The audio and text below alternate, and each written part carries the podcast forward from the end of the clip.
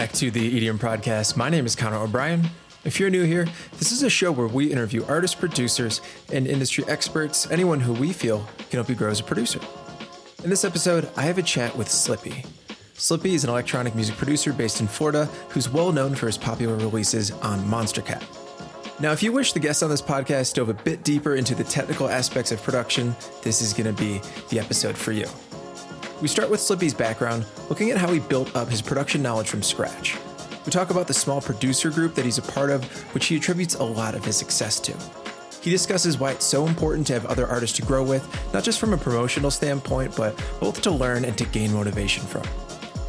On the production side, Slippy dives deep into the technical aspects of his production workflow. He discusses the synths and effects that he uses for sound design and his approach to creating sounds from scratch. He breaks down his full layering process, and he also offers his best advice for leveling up your mixing workflow. Later on, he talks about his current writing workflow, which helps him to get down solid ideas quickly, which ultimately helps him finish more music. He also discusses separating sound design and production and how he resamples ideas from his own music and also from sample packs. Overall, this is an info packed episode that I'm stoked for you all to check out. One last thing, Slippy has remix coming out tomorrow for Drew's track Virtual Friends. It's on their A Promises Made remix package, which you should all go check out, especially because I've got a remix on there too. I'll play you a preview of Slippy's Virtual Friends remix as we slide to the interview because it's a really great track and so you can get a feel for his music. That's all for now. I hope everybody's staying safe and healthy out there with the coronavirus situation. Otherwise, let's wrap things up and get to the interview. Here's the EDMProdcast with Slippy.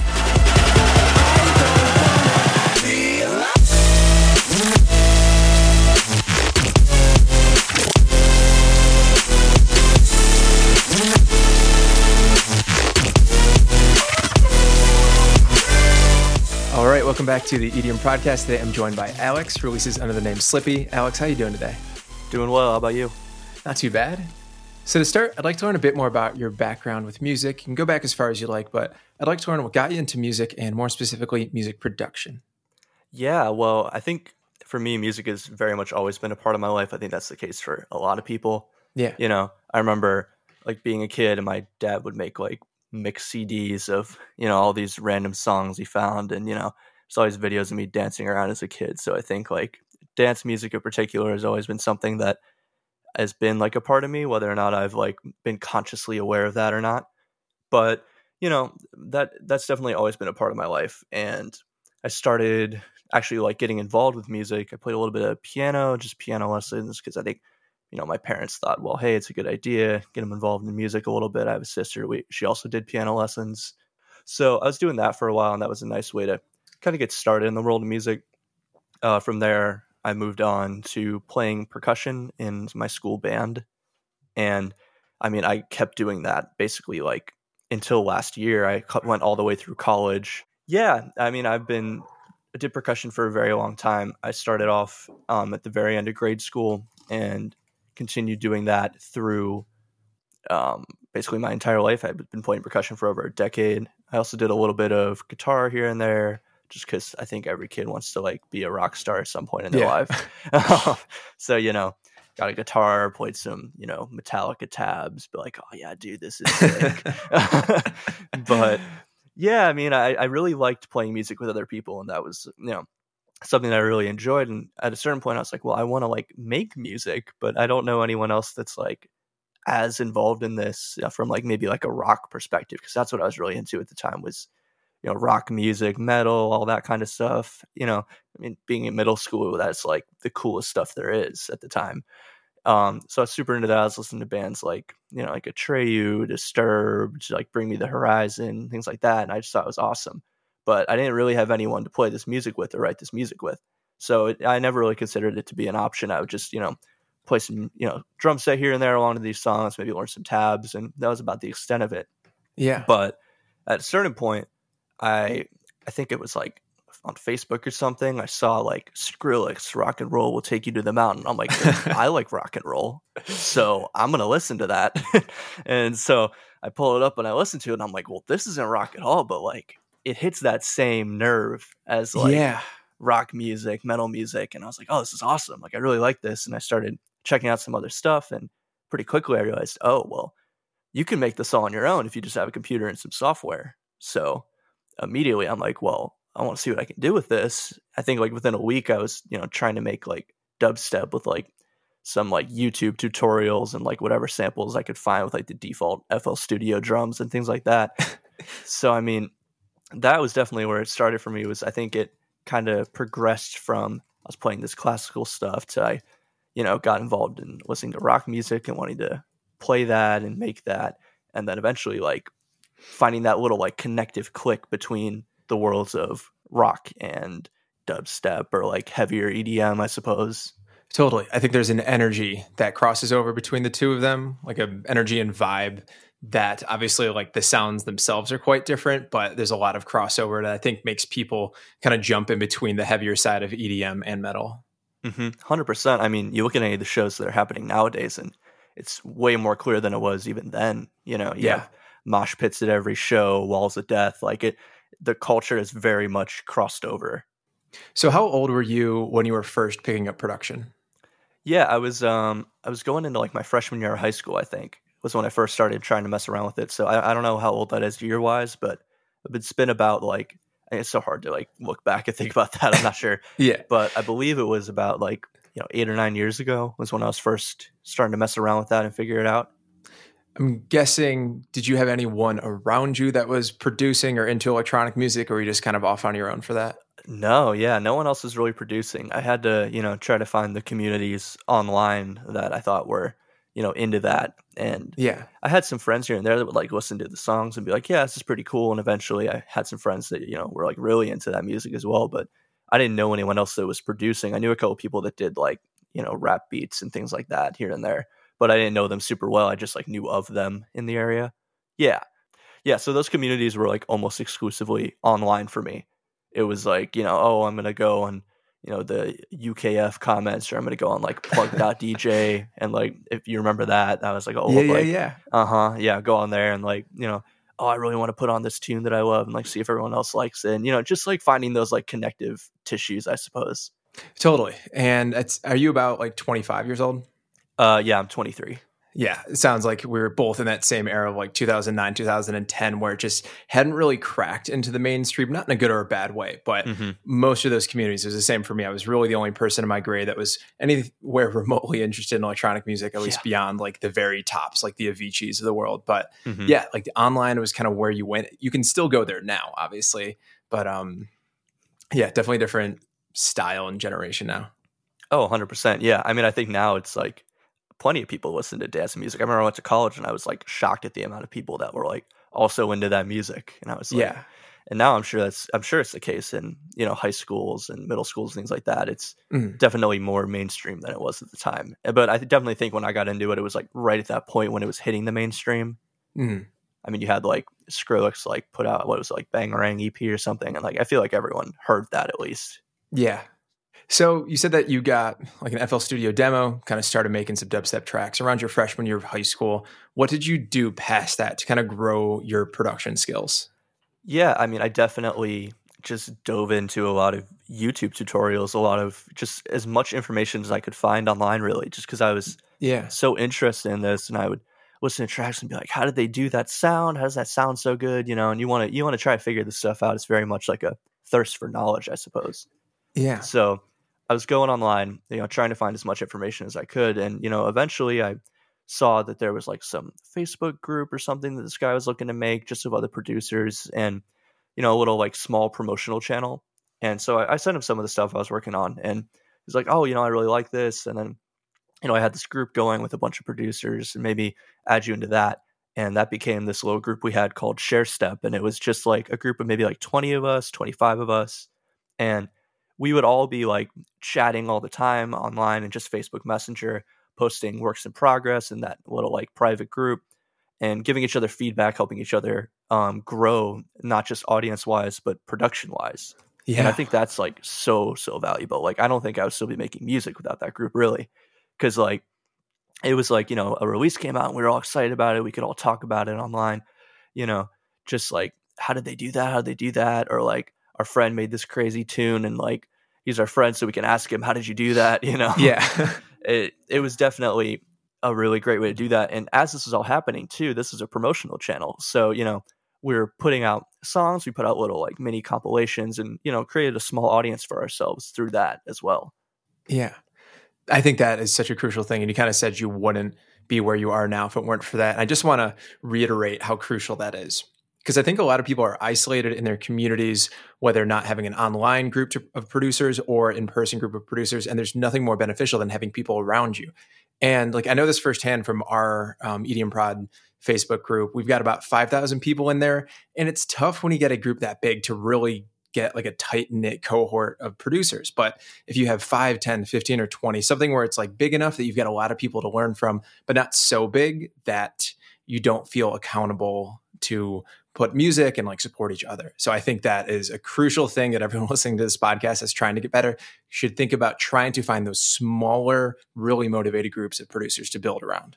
Oh, 100%. I mean, yeah, I mean, that group in particular, we were like basically all really good friends as well. It wasn't like it was, you know, oh, this is a networking group and this is for networking. It was like, no, we were all just like friends who happened to be into the same music and we're making similar music. Mm-hmm. And I think that was really beneficial too. It didn't feel like, oh, I, you know, I'm just gonna this is a group I'm just gonna dump my song into and maybe I'll get a couple more plays. It was like, no, we were like, it was a real community there for sure, and I think that's important. I think that's something that does matter when you're starting these things out, and it's something I try to recommend to people when they're asking, you know, how can I grow? It's like, well, if you can get that small group, it's gonna make a huge, huge difference. I mean, you know, one of the guys in there actually like mixed the mixed the first song I put out underneath my like new like latest project. You know, it yeah. was like the first song that came out, and I don't think like if he hadn't mixed that, I don't know if it would have got signed because the version before he mixed it was not as good. so yeah, you know, it's really helpful. I mean, I still keep up with those guys. You know, I still see them every once in a while. You know, like I was at EDC Orlando, just like watching everything, and one of my friends was playing it, and you know, just hung out with him for the evening, and you know, it's just nice knowing that you have that group that like it's not affected by like industry politics or whatever else is going on. It's like yeah. these are your friends that are inside this world, but it's not like it's just not like that, you know?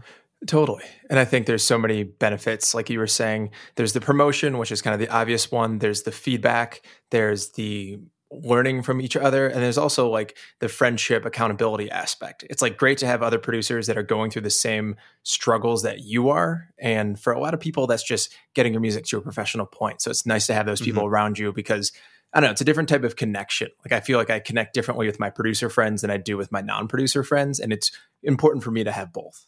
Yeah for sure. So were you releasing under the slippy project when you were in that group? No i wasn't. It was uh I mean, I'm still in that group. It's just not as active as it used to be. But yeah, yeah, I was releasing under a different name at the time, for sure. So, when did you first think about kind of rebranding and relaunching the Slippy project? Yeah, I think I had been producing music for about four years under this name, like MIA. And, you know, at the time I made that project, I wasn't really thinking about anything, you know, career wise, branding wise. I was in the back of my mind that, you know, maybe this could eventually be a career, you know, growing an audience and everything. You know, it's the YouTube era a lot of people were creating audiences seemingly out of thin air at the time. And so I thought, you know, if I'm just, you know, doing what I want to do and putting things out there, maybe it'll, you know, hit a nerve with people. Maybe it'll end up being something that I can make an actual living at some point. But at a certain point, I realized I had kind of peaked where I could go with this project. I mean, first of all, I had the name MIA, which is another artist's name. yeah. Which, you know, that's your issue right there. I tried making it an acronym, but, you know, I mean, I was still branding everything as MIA, so it's a little confusing for sure. And I think I finally realized that I'd also made, you know, a batch of songs that I was like, well, these sound a little above what I put out before. Mm-hmm. And I want to start having some sort of like connective tissue going on with the yeah. releases and with the branding and all that. So when I had the song divided and that was all done, I was like, okay, well, I'm going to figure out a name for this project. And I, you know, brainstormed with that group and with some other people and eventually came up with the name. I got a logo I came up with a you know kind of initial brand image that I thought I was going to go with, and then I had the song uploaded privately, and I pretty much just hail mary sent it over to Monster Monstercat. like yeah. I had no connections, but they have a they have a label submit, and you can just upload your song, write a little blurb about it, and just you know hope for the best. And thankfully, they ended up liking it. You know.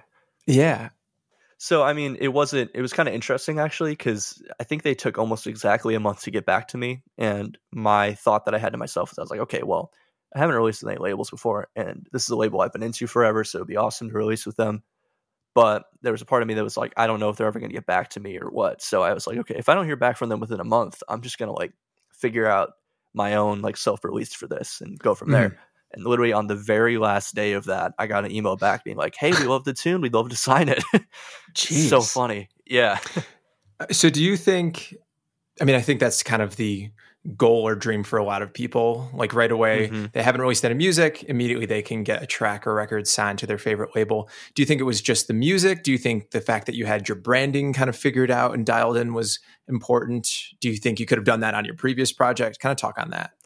Yeah, I mean, I think in that case, I was trying to think about okay, what's going to be interesting for them here. You know, if I sent them that song and it was on this older project where I had a ton of like random releases scattered, the branding was all over the place, nothing really made a Mhm. whole lot of sense. I think they would look at that and be like, is this an as an artist as a whole, is this someone who we want to get involved with? Yeah. And for me, I was like, you know, I want to have, I want them to know that like I want to have all these things. So for me, I was like, let's just put this under a different name, and I think it would be exciting to launch this project with this label.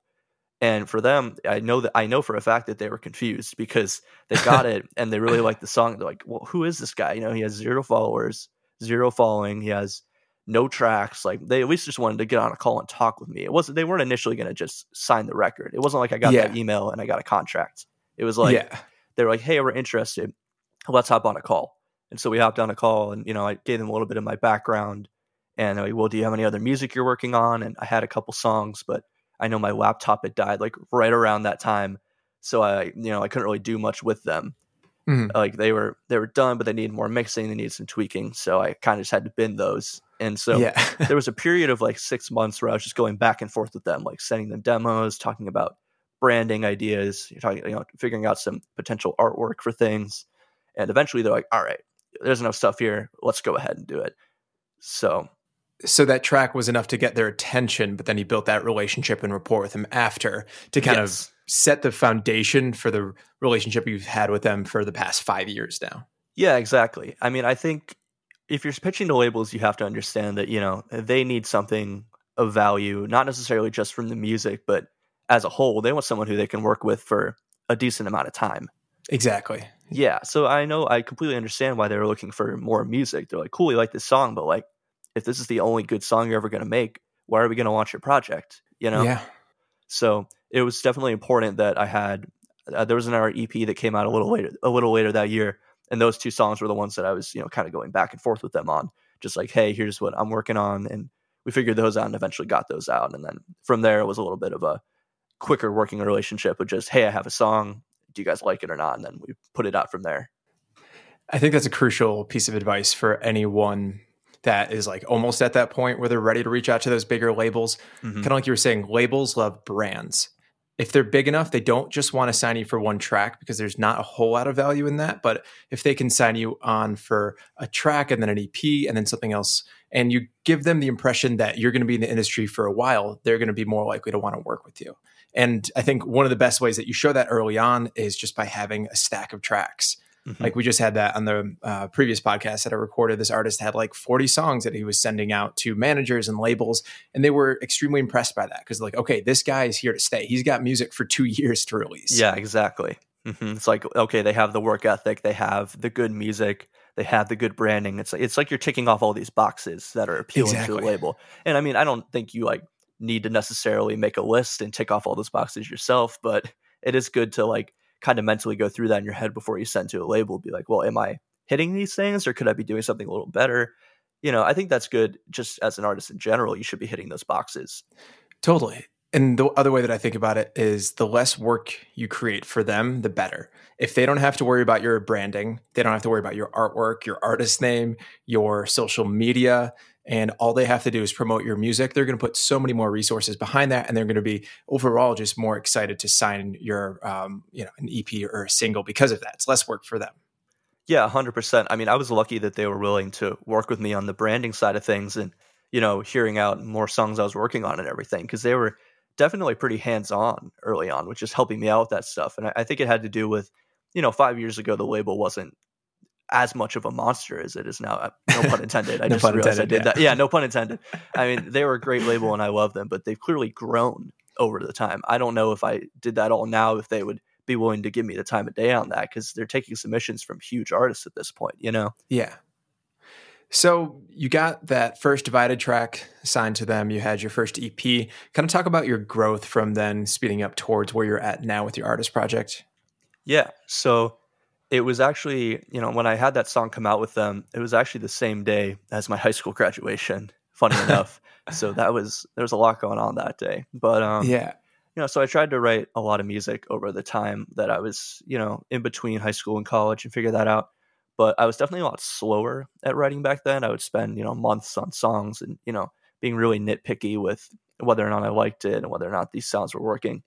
So when I got to college, I realized I have even less time on my hands now. Like, how is this going to work? And there's definitely a little stressful period of me, you know, wanting to make music and wanting to put it out, but having to balance that with college life and homework and just everything in general. So, you know, I was making music whenever I could, but uh, you know, there was definitely a period there where I was only able to put stuff out every couple months. So thankfully, they ended up I ended up having songs that I liked and that they liked that came out. But the growth really was just, you know, a matter of continuing to put things out and continuing to keep people engaged on social media and all that. I know that the biggest song I had early on was uh, "Wi-Fi Tears" with my friend yeah. Mika. Yeah, I mean, I we literally he was one of the guys from uh, the Share Step group I was talking about previously Oh, and, cool. you know, I really had loved his music for a long time. And I was like, well, we should, you know, make something for sure. So we got started on it. it came together really quickly. And I think that was sort of a, you know, sort of clicked in my head. I'm like, wait a minute, I've been like sitting around here working on tunes for like months and months, like, you know, rehashing ideas and doing all this stuff. And this one, and actually the song before it too, came together within like, you know, weeks, days, like really short periods of time. And I think that's when I realized yeah. I'm like, it's really important to get your initial ideas down like quickly when you're starting. You know, okay. like I, I don't think yeah. you should it's good to like have eight bars that are really, really awesome. But making a skeleton of a track and being able to go, well, I really like the idea here. Now all I have to do is like beef it up a bit. That was something yeah. that was a big shift for me. And I definitely fell out of it a couple times. I mean, I would still do the thing where I would have a song and you know maybe the idea wasn't the greatest but i was going to keep working on it because well i only have so much time you know every week to work on music i need to just yeah. like finish something but the growth i think you know it came from releasing with the same label for a while and having you know a dedicated fan base it also came from just putting out a good quantity of music keeping some variety trying to have some collaborations that i thought were interesting you know that were exciting to me and that were also exciting for the fan base as well. Yeah. Mm-hmm. And also just working on, I think, social media presence as well. Just, you know, trying to be consistent um, with that, trying to interact with people whenever possible. Mm-hmm. So you mentioned that you had that early on collaboration with one of your friends from the group, and just kind of like looking at your Spotify, you do a lot of collaborations. Is that why is that such a essential part of the releases that you have? Yeah, I think well, I think the reason that happened, it wasn't necessarily like I need to have a bunch of collaborations or like I think that collaboration is going to be a big part of this. I think for me, it just happened to be that being that I was as busy as I was, having collaborations, you know, was a way for me to get my own original music done while also having some other stuff going on as well. Yeah. I mean, not that the collaborations are original music, but I know I do think there's a difference between a solo release and a collaborative release. Um, and having someone to work with allows those ideas to flow a lot faster. I find, you know, it allows you to get some immediate feedback on whether or not it actually sounds good or not. You know, yeah, yeah, you yeah. know those roadblocks that you hit when you're working on a song on your own. You literally have someone to turn to, and you can collectively figure out, well, is this going in the right direction? Does this sound good? Do we want to do this here? You know, it. I think that collaborations can allow you to get music out faster sometimes. Yeah. And it's interesting that you mentioned that kind of in the space of you being in college and not having as much time. Like those those collaborations can make your time more efficient so that you can release more music, especially when you already had your foot in the door, had your first couple tracks with Monstercat and knew, hey, I might need to leverage some other artists and just get through this process quicker so that I can finish more music because I've got school going on. Yeah, and I don't even know if it was a conscious decision necessarily. I think that you know I was working on my music, and then I would start up a collaboration with someone, and I you know I didn't want to waste their time, so I would try to get my parts done in a you know relatively reasonable amount of time. I wouldn't yeah. sit on it for months and months. So I, I think it was sort of like just ended up happening that way. I definitely wasn't like oh man, I haven't put anything out. I need to start collaborating Yeah. with people so I can like, you know, just like churn out tunes. It definitely wasn't that, but I do think that it ended up working in that way without me even realizing it. Yeah, and that's a funny idea too. You saying like having somebody else that I have to report to, quote unquote, with a with a collaboration makes me work harder because I think I'm definitely the same way. Where if let's just say I'm working on a track, I can push it to the side, but if somebody that I'm collaborating with is like, hey, we need let's get a demo by Friday, I'm going to work way harder Yeah. because I don't want to disappoint them. It's almost like tricking 100%. yourself into working on more music and finishing more music because you have somebody else that's um, to an extent holding you accountable. Exactly. Yeah. I mean, that's a big part of it. And yeah, and you can do the same thing, you know, back to the other person that you're working with. If, you know, it's been like a couple weeks and you haven't heard anything, you're like, hey, like, what's going on? Can we like get an Yeah. update here? You know, we, I'm trying to get this out by blanket blank or, you know, I'm going to send out this package to a label and I want to include this song in it. And, you know, you have all these external, no, I don't want to say pressures necessarily, but, you know, Yeah, there's someone else that you hopefully don't want to let down on the other Yeah. side, you like know? motivators. Exactly. Yeah. So I want to jump into production, but before we do that, I just kind of w- want to wrap up your background just to catch ourselves um, up to speed with where you're at right now. So you said that you recently finished college earlier. Yeah, I finished um, almost a year ago now, actually. hmm Uh, last May, What did you get your degree in? I got my degree in commercial music. So it was, you know, music recording, um, a little bit of music business. It was a lot of basically what I'm doing now. Um, Yeah. But you know, when you're in college and you're in a music school, it's required that you have a principal instrument and that you take all these basic music classes as well. So you know, I was taking theory, I was taking music history, and during all that, I was playing in you know bands and orchestras and percussion ensembles and things like that Yeah. um, as well as you know having you know general ed courses. I also had a business minor, so I was taking some business classes as well. Cool. Damn, major and minor while working on production on the side. I can see why you were so yeah, busy. exactly. So, um, are you doing commercial music now, or what are you doing from like a full time work situation?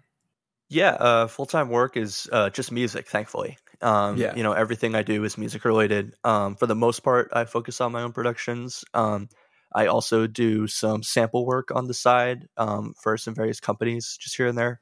Yeah. Um, and that's a good way just to supplement my income um, without Totally. necessarily, you know, putting in having to go out and get like a part time job or anything like that. And it allows me to work from home, just you know, schedule myself as to what I'm going to be doing, and go from there. Awesome. Sweet. So let's kind of slide things over into production. A lot of things that I want to talk about, and I'm sure a lot of your fans listening will want me to ask about your bass design. So, um, kind of like first off, what does your sound design process look like when you're designing basses for your drops? Yeah, my sound design process um, for a while there was very much just like throwing paint at the wall, kind of. Like I would just hop in and just, you know, mess with some wavetables, throw stuff around, just wait until I got something interesting going on. Um, and I think that's the thing that a lot of people do. Um, nowadays, it's been a lot different. Right now, it's been a lot more of kind of sticking to basics. So I still use Serum like almost 90% of the time for everything. Um, not necessarily for the breaks as much. Um, for breaks and all that, I like to go to Omnisphere and, you know, Kontakt or things like that. yeah. But for bass design, it's almost exclusively Serum. And I used to use all these complicated wavetables and try to like FM from B and do all this stuff. And I found it got like really messy. I had a lot of trouble like getting Yeah. interesting sounds, uh, like because I, I wanted to have like these really crazy bass sounds, but I was like, I can't seem to tame these. I don't know what like what's going on here. Mhm. And so my I guess my workaround for that has been recently I've just been working with like basic shapes, like almost exclusively. Yeah. So, you know, you're using your like sine wave, square wave, saw wave, all that stuff. And, you know, maybe a little bit you know, like a little bit of FM here and there, messing with the various uh filter modes that you have on each oscillator. So beta minus plus, sync, things like that. Yeah. Just to mess with the timbre of the sound. Um and I just try to get eh, like a pretty basic sound to start with, something that I'm like, well, I like the tone of this. I like how it could fit into the drop. And then, you know, write the drop from there with all these sounds that I've made. And then if I listen back and I'm like, well, I don't think it's interesting enough, then I can always go back and add some more effects or change a wavetable here and there and try to make it more interesting. But I find that doing that allows me to not get stuck as quickly Yeah. because if you're sitting there and you're trying, you're like, okay, I'm at my drop. What am I going to do? And then you spend the next two hours trying to make an impact bass sound, then you're gonna you're gonna get stuck because you have all this momentum leading up into this section of the song, and then you spend four hours on beat one of the drop, and it's like, well, where is that going? I have no idea now. Yeah, and that can be cool, but I, I don't find it to be as useful. I mean, pretty much all of my beat ones of the drop recently have just been like a really distorted square wave and mm-hmm. like mm-hmm. maybe like a horn or something, just like really basic. Like here's an impact. Okay, now we're gonna get to like the main idea of the song. Yeah, and like from there you can do that. Um, another thing that I found really useful is I've been saving a lot of my patches recently. Um, also saving, you know, bass sounds I made from previous songs, just rendering them out to audio and things like that. Um, and that gives me a library of sounds to pull from and mess with. I mean, you can always resample your own sounds. Mm-hmm. And you can resample other people's samples too. I mean, Splice is a great resource. There's nothing wrong with pulling in a bass sound and being like, okay, well, I like this, but you know, maybe I don't want to use just the, you know, box in sound. Maybe I want to like mess with this. And you can warp it, especially with Ableton. The warp modes are fantastic. You know, I love using texture warp and really messing up a sound and then chopping it up and bringing it back together into something that sounds a little more, I don't know, cohesive, makes a little more sense. But yeah. that can give you a crazy sound without having to have like four or five hours of sound design before yeah. you go into it. And because I think getting into that flow state is so important for writing a drop in particular. Because mm-hmm. so much of what matters in a drop isn't like, oh man, that's the craziest bass sound I've ever heard. It's like, how does it feel? How does it make you want to move? Yeah. You know, are you actually like vibing with this at all? Totally. And I think I almost kind of had that down as like a no. I think a lot of people listening might initially disagree with that. And I agree mm-hmm. with you, but I think a lot of people might be like, hey, my favorite dubstep artist, I like them because they have the best sound design. So wouldn't it make sense yeah. for me to start with five hours of sound design? What would you say to that? To that, I would say I totally get that. I mean, I definitely feel that way. There's a lot of producers I listen to, and I'm like, I don't even understand how they did that. I think it sounds awesome. But for me, if I'm in like writing mode, I kind of like to think of like writing mode as something different from sound design mode. So some sometimes I like to sit down and just have sessions in Ableton where all I'm doing is sound designing, or like mm-hmm. I spend a day and I go through a bunch of tutorials and I learn new techniques and I try to apply them and I render I render out all my sounds and I have those to go to. Yeah, I think that's a better way of doing it because then you can have all of your crazy sounds that you made, plus you can have that flow that you want from writing. Yeah, and that's a good way to do it. Personally, for me, I I like having the crazy sounds, but I don't like having them as the core of what I write anymore. Like I like using them as little flares here and there, but for the most part, I'm focused on well, how does this feel? Do I like the melody that's going on in the drop or anything like that? And going from there. And the songs that I have that have really crazy sound design is probably because I did one of those sessions yeah. beforehand and then went into it. Um, we had a icon collective instructor on one of our previous podcasts, and he kind of talked about this idea of sound design over a beat, which is something that a lot of producers should really steer away from. And we mm-hmm. kind of talked about you talked about that Bangarang EP earlier. Yes, like the sound design and energy of it was brand new, but the songwriting presented things in such a beautiful and unique and interesting way. And that's what really gravitates you towards that. So sound design can really only get you so far, even in a very science, uh, a very sound design focused genre like a dubstep. Hundred percent. Yeah, and I think those sounds, the songs from that EP in particular, you know, they have that staying power. They stand the test of time because they have good writing. Yeah, it, it's not a matter of you can't you can't outweigh writing with sound design. Like, I guess in certain genres you can, but for what I do at least, I find that you need to have both.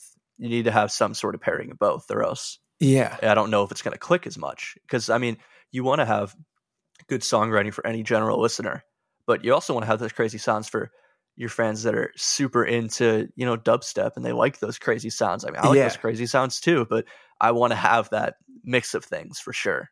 Totally. I think all of the best producers that I can think of in terms of sound design also are really great, catchy songwriters, like a Mat Zo or a Noisia. Like all of them can write a really high quality song alongside their creativity and experimentation when it comes to sound design.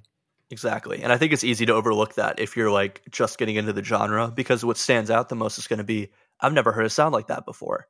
But then if you look go and look into it, you'd be like, "Oh, well, you know, it is that pairing of things that's what may have actually caught your ear.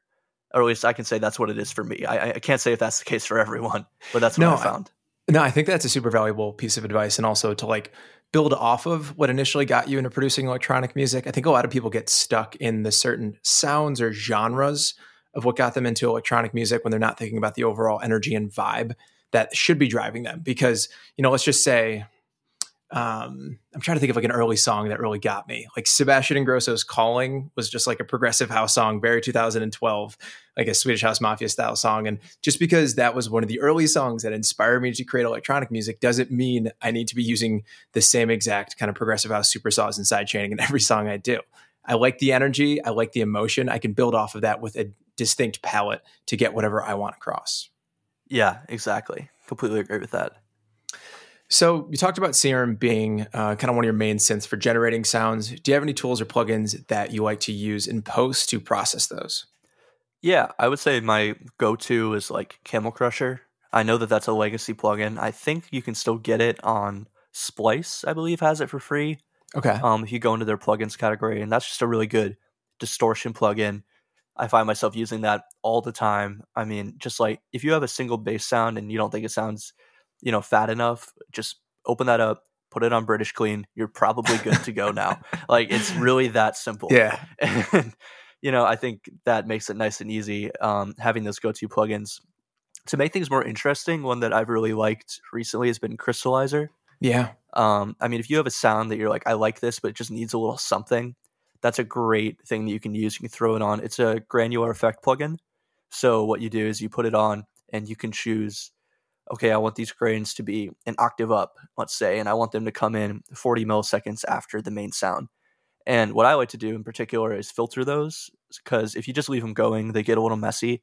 So um, I'll put on a crystallizer and set it to where I like, find an interesting kind of tone with that, um, and use that in parallel. So I'll have the Yeah. dry sound going through, and then I'll have the sound going through with crystallizer with a different EQ, and maybe I have like a, a notch filter going. Like if it's a wobble, for example, like I think I did that in the Virtual Friends remix actually.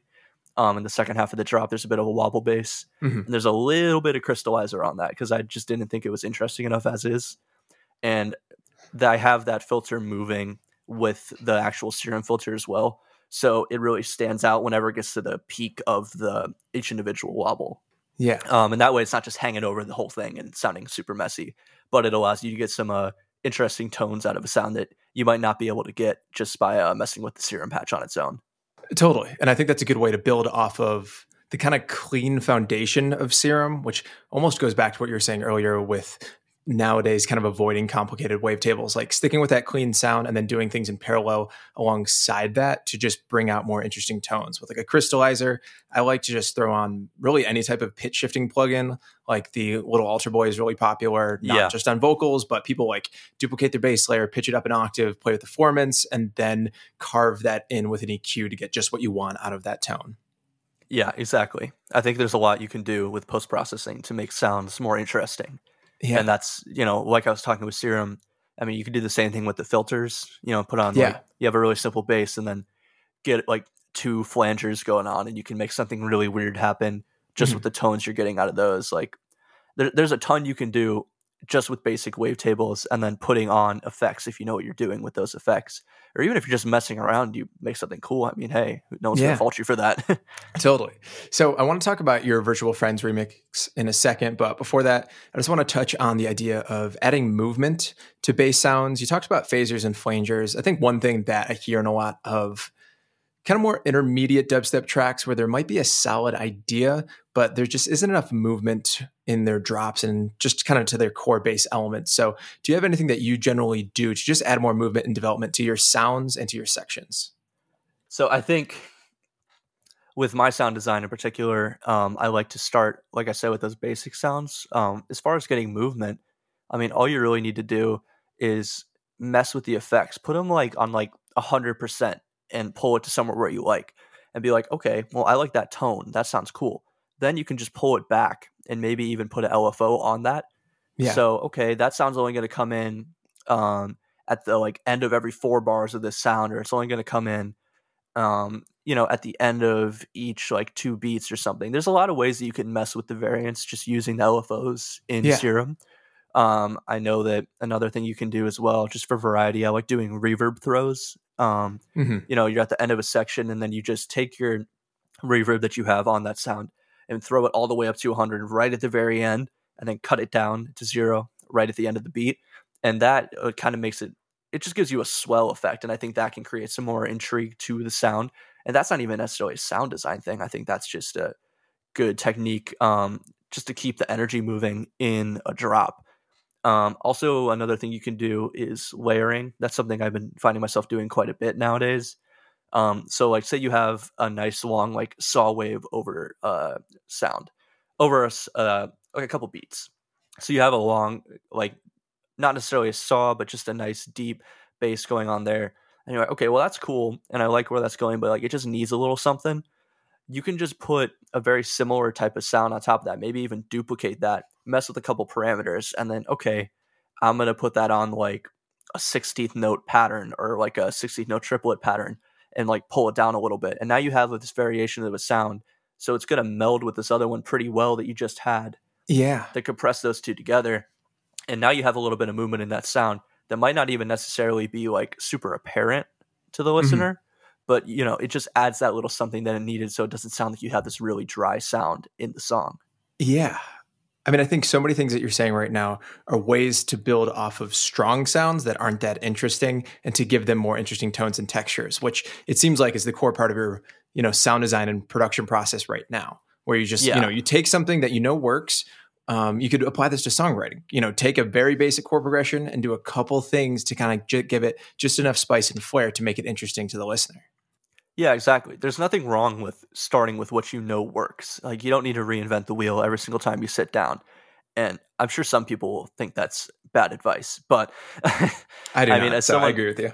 okay as someone who's written like a lot of songs i mean i've been doing this for about like nine years now i think if you sit down and try to reinvent the wheel every single time you start working you're going to end up frustrated most of the time yeah. i don't think there's anything wrong with sitting down and being like okay well i'm going to start with this bassline because i know this bassline works and then i'll harmonize it maybe a little differently than i normally would or i'm going to use this different sound than maybe i would.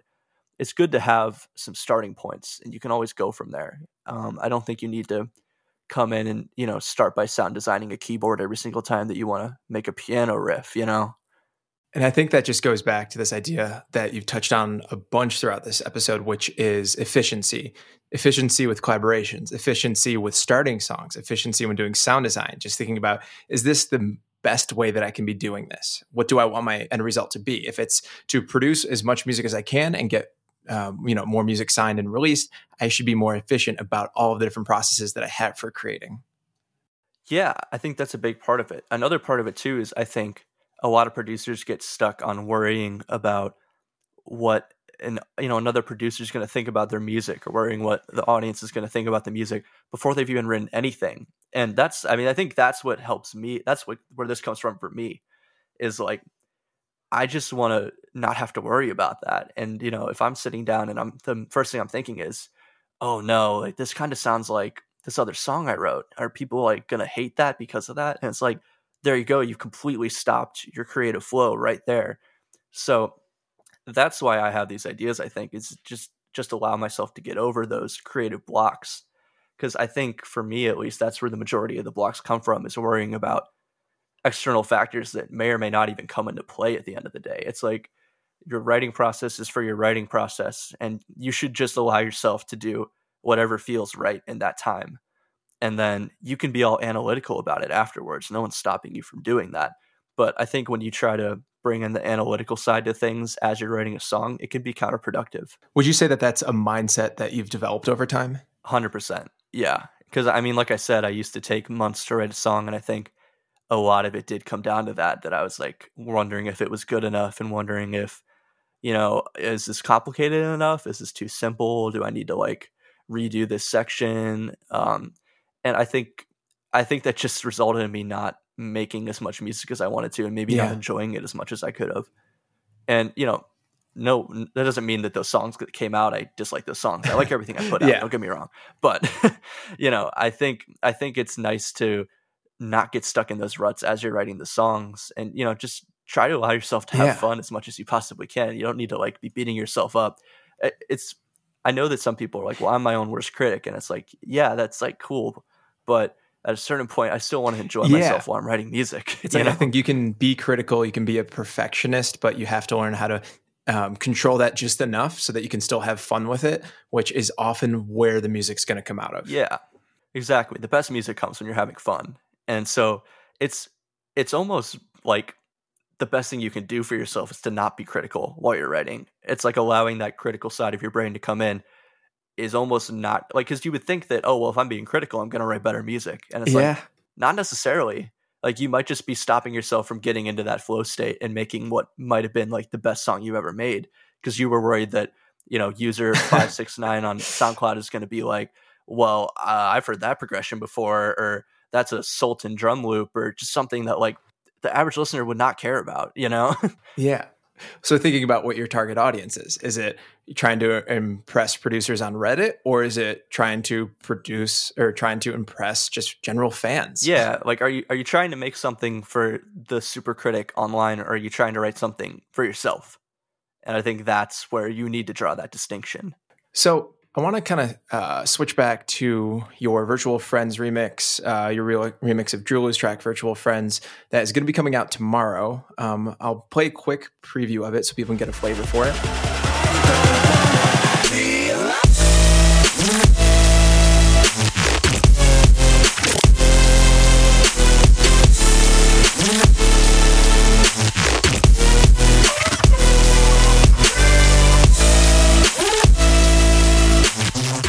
So first, just kind of talk about how that remix came to be, and then later on, I really want to talk about those lead sounds that you have in the drop. Yeah. So um, we actually, we being myself and my manager, um, he actually got an email from Drew's management that was just like, hey, you know, we're putting this remix back together for the album. Um, if you want to get involved, we'd love to have you on it. Uh, let us know what song you'd like to do. And, you know, listening through all the songs, I think both of us immediately agreed Virtual Friends is, you know, my favorite song off of it personally. And, you know, the topic, yeah, I mean, the topic of the song as well, I think is something we can all relate to, or at least I can definitely relate to um, especially with how things are right now. You know, we're all sitting around at home, you know, kind of on our phones, and it's like, man, like I would love to like not feel like I'm being like ruled by technology necessarily. And I think that that concept of the song itself was really interesting to me, and the vocal Yeah. line really got my attention as well. So, you know, I really connected with it on that level. And the first thing I did when I wanted to start writing is I'm like, well, and this is the same thing I do with every remix I do that has a vocal a vocal is I grab the vocal and I put it in completely just as is and then I just start trying to harmonize it or reharmonize it. And I find that's like Mhm. the best way for me to get going at least. Um, I knew immediately when I had the vocal in there, I'm like, well, I want to have this section in the intro where it, you know, builds up and then just cuts down to like nothing. It's just like this like electric piano and the voice. And I, you know, added that little vocoder bit afterwards. But uh, I think it's really important to get that core element of the song Yeah. down. Like, is the progression good? You know, is it matching the vocals? Because I didn't want to like go in and immediately make a build up and a drop because then it's like, well, is that going to pair with the introduction? Like, I don't necessarily think so. So that was where I started with it, and then I kind of went from there and kept building it up, and you know, eventually got to that drop section. It was like, well, everything that I've wrote so far is telling me this should be melodic, so let's make it melodic. You know, it's not like I because there's part of me that's like, well, you know, it would be cool if I gave this song like a really, really like heavy remix, but that's like you kind of get to a point where you've been writing it, and it's like, well, I'm not going to scrap what I've written and rewrite it. Clearly, my brain is taking me in this direction for a reason. So yeah, it ended up at that drop section. Um, and if you want to talk about those synths, we could definitely go into that. Yeah, Yeah. Uh, before we do that, I think just to kind of reiterate what you were talking about, the idea that you maybe had an idea in mind of what you wanted to do with that drop section being like a heavier remix to it, but you also just kind of saw what vibe you could do with that vocal by itself and saw, hey, this isn't what I initially thought I was going to do with this remix, but this is cool. Let's see where it goes. Yeah. I mean, I think it goes back to what I've been talking about with the flow state of everything. You know, it's great to have an idea going in, but I don't think it, I think almost never do I start a song with an idea going in and then come out with the exact idea I had in my head. It's like, you have an idea in your head, and once you start working, um, you might find that you're going in a different direction, or maybe you're going off that idea, but it sounds a little different than what you had in mind. But I mean, yeah. I think what matters is do you like it or not? And I liked what I had, and I, you know, wanted to keep going, and I wanted to make sure that, you know, what I was writing was, um, it fit with the original song idea. You know, yeah, it's like it's both learning to let go of what your expectations are and also learning to push through to see what you can get out of an idea. Like I feel like those are kind of conf- conflicting forces, but if you can control them, you can get out better music in the process. Yeah, definitely. So um, let's dive into kind of the sound design for that drop. I just played People It. Talk about your process for creating those main lead sounds. Yeah, so it's actually pretty interesting. Um, the combination of uh, synths in that drop, I think it's a group of four synths I have there.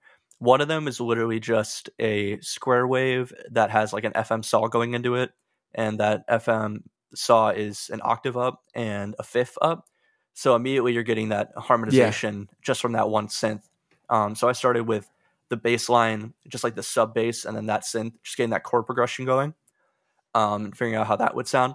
And then from there, I had a lead synth that I had made um, for a song that never came out like three years ago and I pulled that in, and it worked super well with that. I had a like little deeper bass, actually exactly what I was talking about earlier, getting like a saw bass and then having like a wobbling thing on top of it. So yeah, that, yeah. that's exactly what's happening in that song. It's another patch from another unreleased song that I have, um, which I think that'll one will actually come out. But it's this little like deep rumbling bass, and it's playing it, I believe like a 16th note triplet, and so it's giving it a little bit of texture in that low mid low range of the synth. And then underneath yeah. all that, I have like I know some people call it like a poop saw or something. It's just like a I know, get what you mean. Yeah, really distorted. Like the fart saw. Yeah, yeah, exactly. I have one of those going on at the very bottom. I think it's called like a halftime synth, and that as well is another sound that I made in another song, another sound design session. And so I found that all of those put together gave me this really full, um, really full synth together. And you know you couldn't have made that as like one patch. Like maybe you could have but it would have been really complicated. Um, yeah. yeah but it's all about that layering and making sure that you know it came together with the sub. And i found that everything just it just happened to sit really well together and mm-hmm. so ran with it. Uh-huh that's awesome. Um, any, I don't want to spend too much time on this, but um, any insight on those kind of like uh, like fill bass shots that you have in between that main synth stack? Yeah, those are uh, a lot of those are actually what I was talking about before. Um, taking samples from Splice and really stretching them out and messing with them. Um, yeah. I think I think the first one is like a combination of two uh, patches, not patches, uh, two sounds from Sultan's pack. One of them okay. is like a bass hit, and I took it and I reversed it and stretched it out, and I think added some like auto pan. And the other one is like a Foley little hit, and those put together gave me a really interesting sound. Um, I also used a neuro shot that I had made um, a really long time ago and pulled yeah. that in and you know used some reverse reverb effects and all that. But basically, what I was trying to do is I was like, okay, well, you know, I want these bass sounds, but at the end of the day, I just wanted to sound really cool. And so, yeah, had some sounds I thought really interesting. And I'm like, well, I know how to make them weirder and make them my own. So I'm going to do that. And so that was a lot of what I did. It wasn't um, Serum, it was a lot of audio samples that I was resampling and putting effects on. I think that's like a super, I don't know, just a really good workflow where for some of the less important sounds, like I would say the most important sound is that synth stack that you really spent some time crafting. But for more incidental effects and kind of one shots, just using samples and then building off of those because you know the fact that you're using somebody else's marimba and then just reverbed it out on the downbeat doesn't really matter so you still get that idea of I've got my own creative touch on it, but I'm also being efficient using some already uh, some samples that already have some processing, just so I can get this idea actually done and finished. Yeah, exactly. And if you're one of those producers that's like, well, you know, I want this to all be my own sounds, you can still totally do that. And you know, yeah. that's why I like to have a library of some previous sounds that I've made rendered out, so that I can always pull from those if I, you know, have that same thought of like, maybe I want this to be all my own sounds and I don't want to have a yeah. sample for whatever reason. Yeah, I mean, you can still have that workflow without having to rely on sample libraries. You know, this these workflow effects could be used whether or not um, that's the kind of producer that you want to be. So, I've got one more production related question. Even just listening to your music from the first released uh, first release that you had in this project to the ones that you're releasing now, I see a big level up in the quality of the mixing. Do you feel like there's anything that you've picked up in the past few years that has really accelerated your ability to craft a big, full, and clean mix? Yeah, I think the biggest thing for me was realizing that, you know, less is more. Um, yeah. When I was originally starting, I was putting like a lot of reverb on like every single sound and layering like six synths together for everything I was doing, uh, making these like, you know, really textured sounds. And they're definitely very interesting to me. But when the time came to mix it and make it sound like a final song, I ran into a lot of trouble with making that all work. And I think the reverb was the biggest culprit of all that. So cutting back on reverb unless it was absolutely necessary was definitely a big part of that. Yeah. Um, allowing those sounds to be upfront in the mix, you know, not subconsciously masking those sounds that yeah. maybe weren't as uh, polished as the other ones. So I think, yeah, because uh, that's definitely what happens. You know, you have you have like three synths, and you know, one of them is maybe not that good, and so you reverb it out and pull it really far down. Yeah. And it's like, does it even need to be there? Like, yeah, really?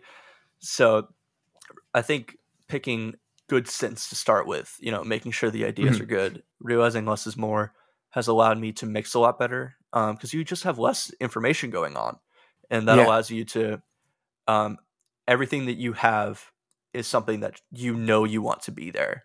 And it's really apparent to the audience because it's upfront and it's, you know, it's loud in the mix because, you know, you don't have like eight other sounds going on that are, you know, burying it.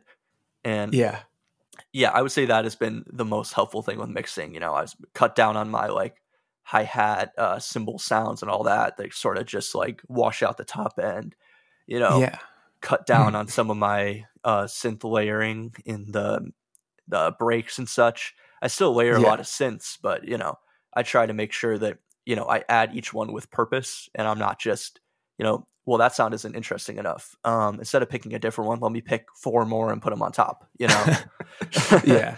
I feel like that's an easy trap to fall into in Omnisphere too, because oh, there are 100%. four other great sounds in it, and then you're like, I do not need four Rhodes pianos, Connor.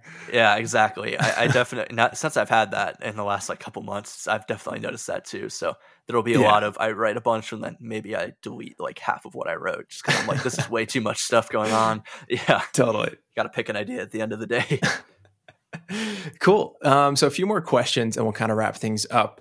Um, this is your fifth year in the Slippy project.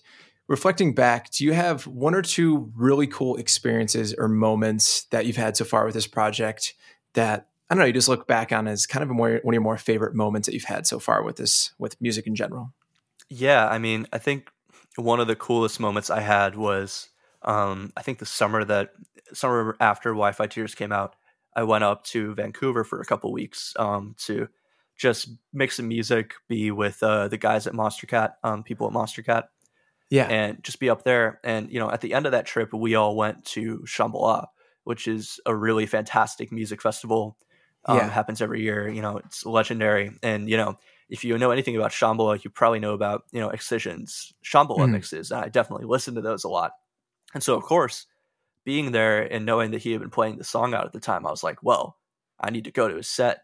And so, you know, we went over there and we were there and you know, the whole set every once in a while I'd be like, is that the song? Like, is it, is he mixing in right now? And just like, eventually at one point, you know, he mixed the song in and it was just so crazy because you're standing in his crowd and you have like a couple thousand people around you and you're like, this is my song.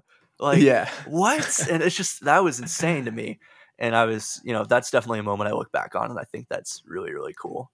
And I was, yeah. you know, happy to have been able to have that moment. Um, that was definitely one of them. I would say another one was um, getting some music in some video games recently. You know, having a song yeah. in Rocket League is awesome. That's like one of the biggest games at the time. still is one of the biggest games, and it's just really mm-hmm. interesting. I think it's really cool having my music be a part of the legacy of these games as well. Yeah. Um, and you know, with Beat Saber being a rhythm game, that was very exciting for me too. I played like so much Guitar Hero 3 growing up. like I definitely yeah. like attribute that to being part of the reason I'm making music in general, just because I was like I found it very influential just in the music I was listening to. Um, and they also had a bit of an online community as well. Um, yeah. So it's cool being a part of, you know, in a way, is something that I thought helped me when I was first starting out with music. Mhm. Yeah. I love that. So, uh, one last question: What's going to be coming up for you in the next zero to six months? Yeah. Um, right now, I've been writing a lot, a lot of music. Um, I think my playlist of unreleased is maybe like 18 tracks or so. Um, so awesome. right now, yeah, at the moment, we're kind of finding a home for everything, finding out where all these tracks are going, figuring out release plans and stuff. Um, I can almost uh, say that we have something that's going to be coming out. I think in the next couple months. Um, I don't want to fully confirm that, but um, there will be some music on the way for sure. Um, we're in talks Mhm. with some vocalists um, that I'm really been interested in working with to get them on some music. Um, and yeah, I'm just looking forward to putting out some of my favorite music so far and uh, kind of expanding what the Slippy project is. I think. Awesome. Sweet. Well, with that, we wrap things up for this episode. You can all find Slippy's music in the description of this podcast, so go give it a listen as this podcast is just about over. Alex, it's been great chatting with you, and I appreciate you being on the show. Thanks for having me, Connor. Great talking to you.